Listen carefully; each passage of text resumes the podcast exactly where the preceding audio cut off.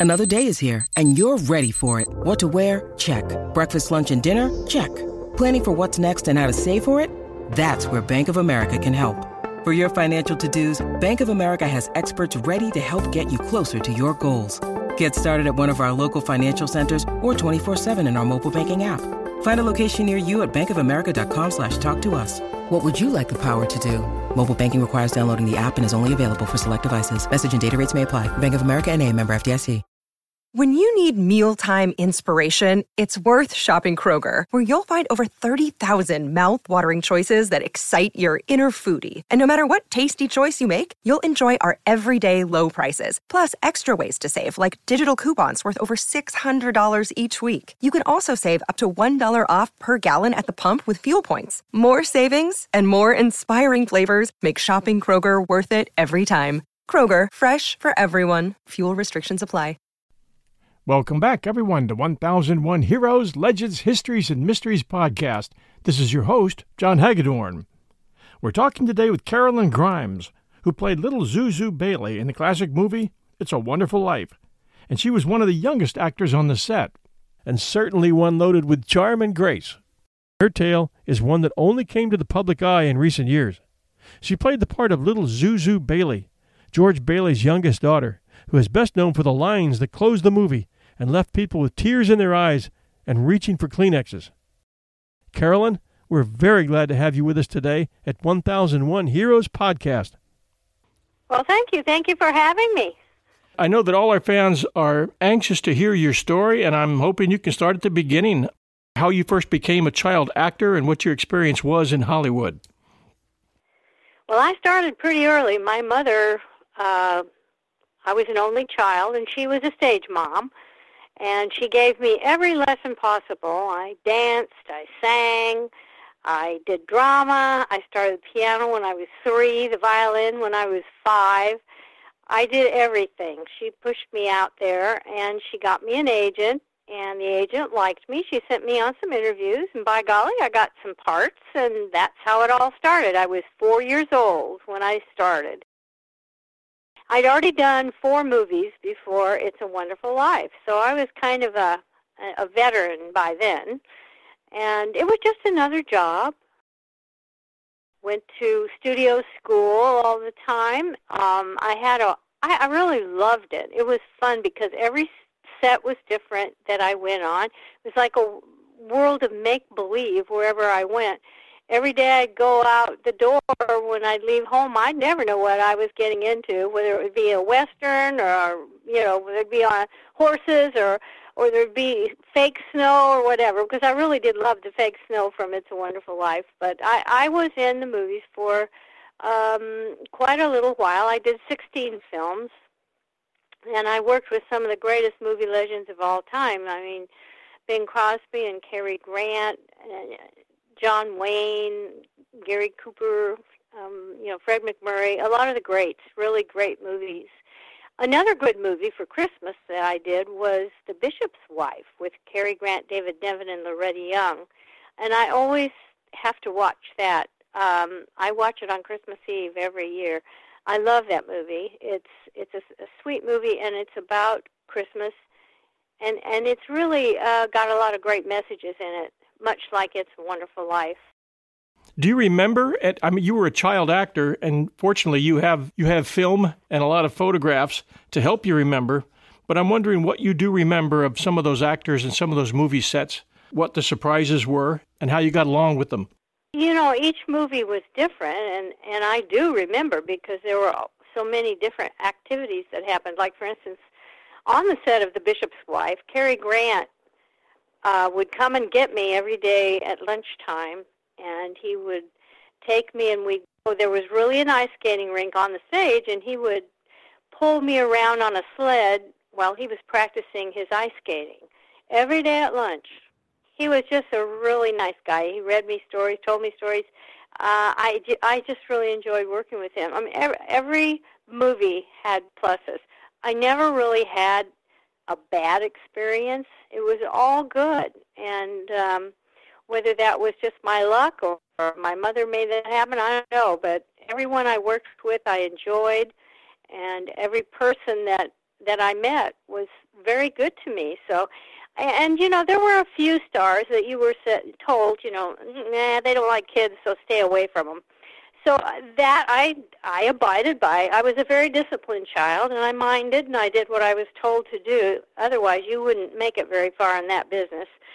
So that uh, that helps a lot. what do you remember from uh, It's a Wonderful Life? Do you remember Jimmy Stewart and Donna Reed and Frank Capra? Oh yes, I remember Mr. Capra very well. He used to get down on his knees and look us kids in the eye, you know, kind of eye level. So he'd be on our level, and he could tell us just exactly what he wanted us to do, how he wanted us to act. You know, we weren't reading at that time, and so what we had to memorize our lines and you know if he changed it that'd be okay We'd get it it just was a uh, he was very um he natural he let people be natural he he didn't make you stick to the script verbatim if there was something that you wanted to say in a different way but you got the point across that was okay and he he didn't change it because he wanted people to act natural he was just a, he was a genius, I think.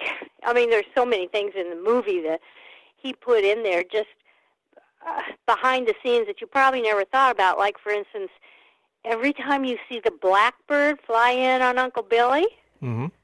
Well, all that means Mr. Potter's bearing down on the Bailey Building and Loan. Ah, okay. Mm-hmm. Mm-hmm. And he put so many wonderful things in there that it just really made the movie great. I, I found in my research that he had come up with the concept of the uh, snow made from foamite. Uh, and then adding a lot of, I think it was sugar and, and water. He had 6,000 gallons of that made into snow, and it was the most realistic movie snow to date that the movies had ever seen. Well, the main ingredient was ivory soap flakes. Oh, okay. yeah. so it's more of a mixture of foamite and ivory soap flakes. And uh, it was, well, you notice, you'll, you'll notice when um, George is pulling Clarence out of the water – oh my goodness, there's such a huge soap film all over their faces, oh. and the the snow was bubbling and going all around them. You know, the water is all sudsy. You'll notice it; it's there. they were having a, an incredibly heat, hot heat wave at the time we did the movie, and they did it in three months, which is was record time. But it was very, very hot. We had we had some fans uh, write into us with some questions for you, and one was, do you remember anything specifically about Jimmy Stewart? Tall, way tall. he was six feet four. Oh, and oh, wow. so, you know, I, I'm on his back or in his arms all the time. It was pretty remarkable, actually, that uh, I I didn't fall off because he was really, really tall and just as gentle and kind and sweet as could be. He really was a great man. He did uh, in later years. He I got out of Hollywood and um, I kind of well I did lose contact with everybody I ever knew, and uh, so I was kind of in the middle of nowhere. Well, he in 1980, um, Mr. Stewart was getting questions from people asking him whatever happened to that kid, and so he had his secretary look me up, and she found me in the middle of Kansas, and that's kind of how we hooked up again, Mr. Stewart and I, and we saw each other after that. Uh, th- another question we got Are there today any surviving film locations? Culver City Studios is where the movie was filmed. Mm-hmm. What's known as Culver Studios today. Back then it was RKO Pathé. But um, the Studio Ranch is no longer there. It's now a park called Balboa Park. And then there was also the Martini's house, which was real. And actually, it's still there. It's in La Cañada, uh, Flintridge area there. And so it's still there. And also, the other place that they filmed was the uh, Beverly Hills High School gymnasium, one of the gymnasiums, where the pool scene was shot, where the floor opens up and there's a pool, mm-hmm. and that does still exist as well. Okay. What was it that happened? Uh, I think you were 12 and you had a, a tragedy begin to strike your life. And could you kind of go through that and what happened? Well, uh, when I was eight years old, my mother started getting sick, and um, then she died when I was 14. And then my father got killed in an automobile accident when I was 15. So the court in Hollywood shipped me to a little town in Missouri, and that was more or less the end of my movie career and, and anything else that had to do with Hollywood. yeah, it's a long way from Hollywood, isn't it? Yes, it is. And- it is indeed. And what were your aunt and uncle like? Well, it was my father's brother, and unfortunately, he had a really mean wife, and so it wasn't pleasant there in their home at all. It was not pleasant, but I survived. And I had a lot of wonderful friends. The whole town knew the situation I was in. And that's when I discovered the reality of real friendship and genuine caring people. That's what I found in the Midwest where I went to live. And so I never went back to Hollywood. My aunt cut off all my connections. And uh, so I decided that I would rather get an education and uh, do something else with my life. So I became a medical technician. This country was built on a distinctly American work ethic, but today work is in trouble.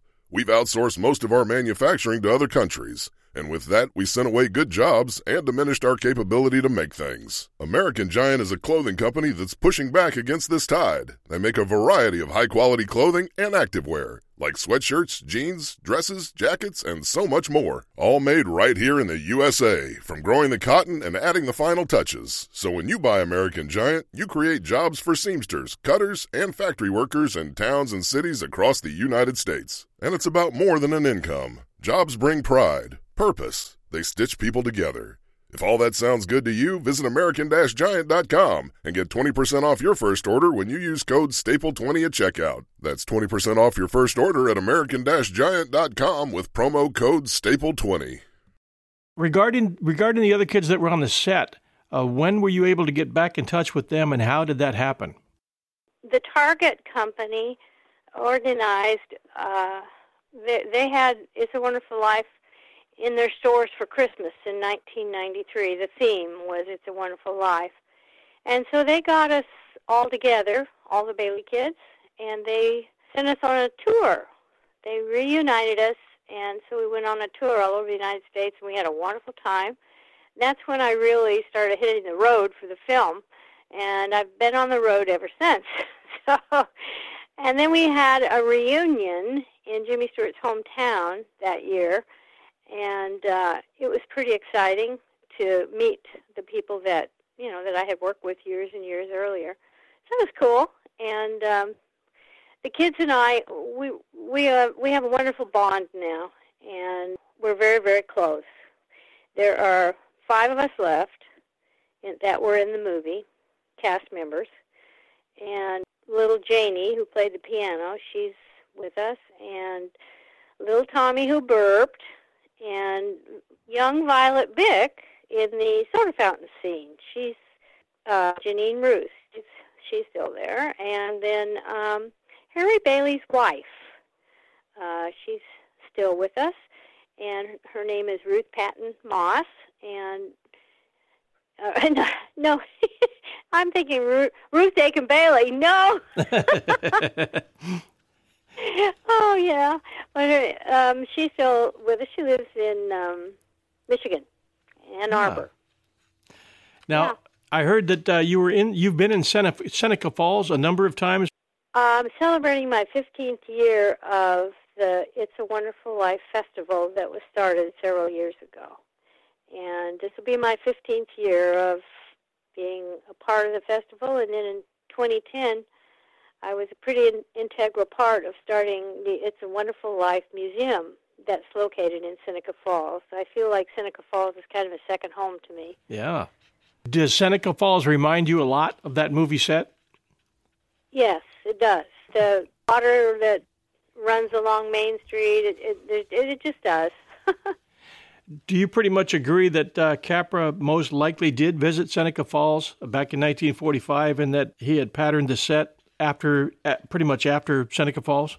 yes, I do. I do believe that. And um, there was a barber who had cut his hair, and he remembered cutting his hair, and the and the reason he remembered was because his name in in this little town there are the Italians and the non-Italians, and the river or the canal that runs through it kind of separated the two way back when he would have been there, and so the Italian segment was where he went over to get his hair cut, and uh, and he met this barber, and the barber's name was Tommy Bellissimo, which means beautiful and he always remembered cutting Frank's hair because capra in Italian means goat. So he always remembered cutting the goat's hair. And he didn't know who he was until a few weeks later he read in the paper that he was going to do this movie. The whole theme of the movie is love. Friendship and love have helped you through a lot of rough spots. Would that be fair to say? That would be fair to say, yes. But I also attribute that to a strong religious belief in God that there was a divine hand in all of it. he uh, helped me through a lot, but um, I think the main themes for this movie is about what George learns. And, you know, he goes through the unborn sequence and a lot of things happens to him. He didn't realize how he touched so many lives. We don't realize how many lives we touch so it, when he's on that bridge and he wants to live again, he says, "Please God, please God, I want to live again." Well, the minute he says the word God, it starts to snow, and you know he's back.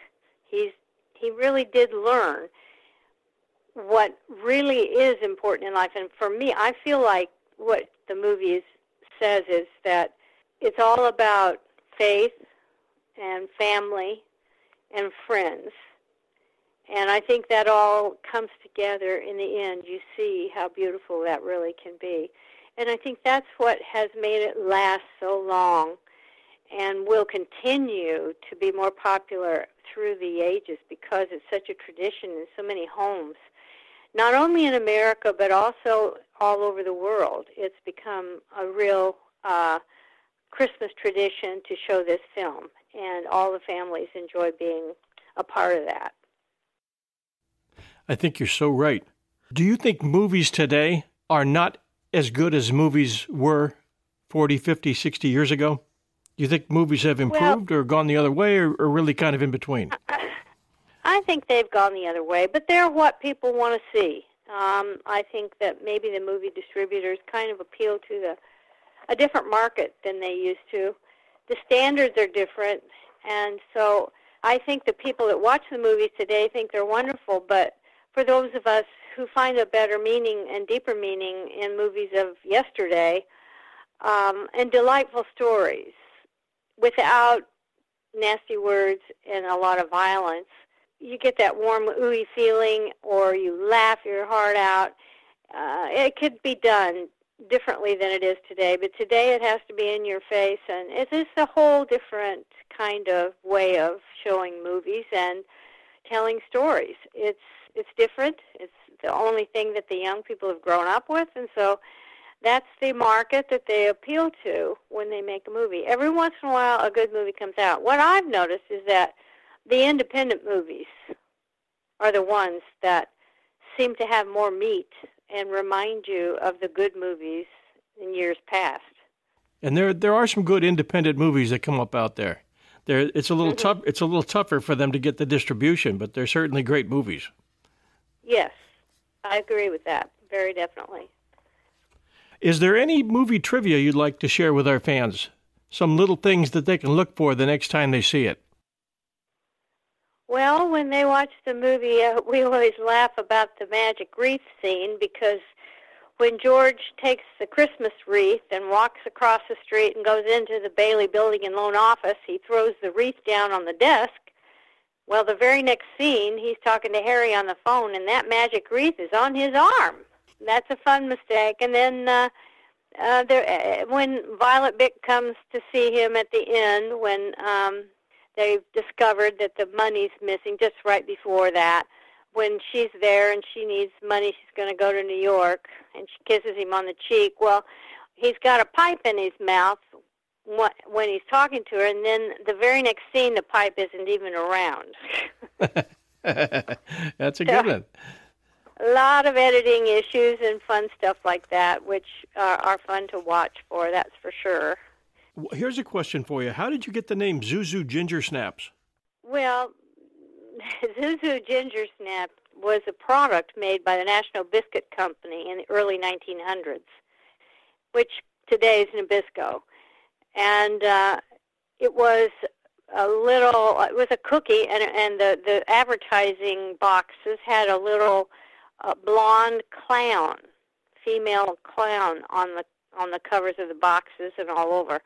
And so when George comes back from his unborn sequence, he runs up the stairs and he's so happy to see his kids.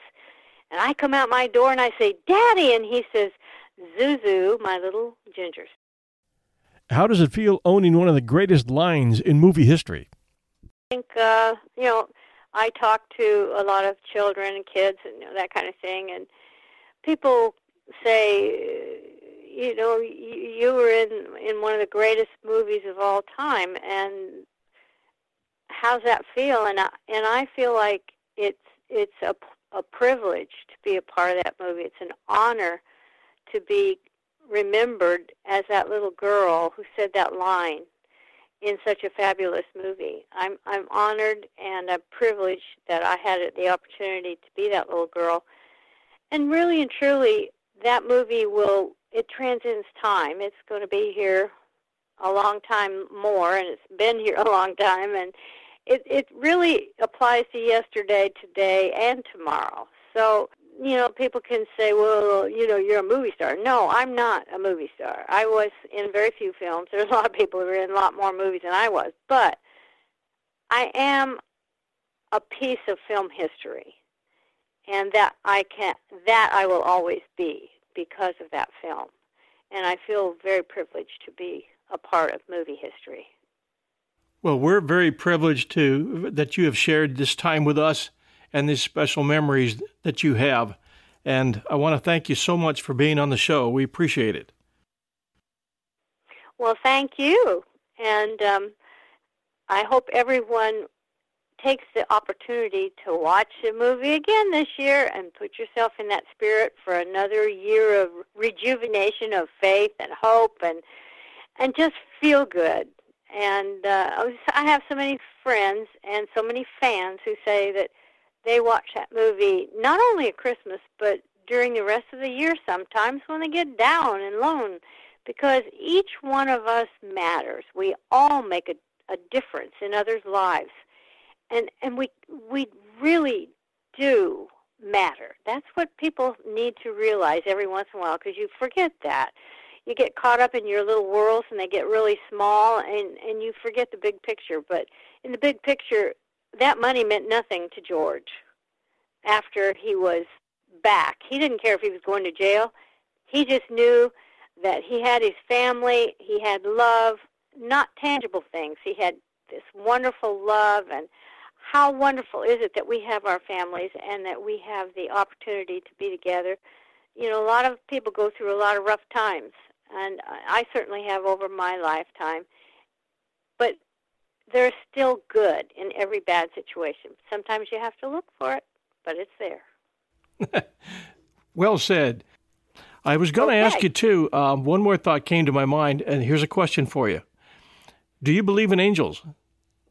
Oh, absolutely. Absolutely. and believe it or not, people have been sending me angels for years. I have many, many, many angels. I believe in him too, and I also believe in the in the better angels in uh, in those of us who are living as well. Thank, I think so. Thank you so much. it's been a pleasure. Thank you. Okay, and Merry Christmas. Merry Christmas to you. Happy holidays. Bye bye. Thank you. Bye bye. Protect your dream home with American Family Insurance. And you can weather any storm. You'll also save up to 25% by bundling home, auto, and life. American Family Insurance. Get a quote. Find an agent at amfam.com. Products not available in every state. Discounts may not apply to all coverages on an auto or home policy. Discounts do not apply to life insurance policies. Visit amfam.com to learn how discounts may apply to you. American Family Mutual Insurance Company SI and its operating companies American Family Life Insurance Company 6000 American Parkway, Madison, Wisconsin.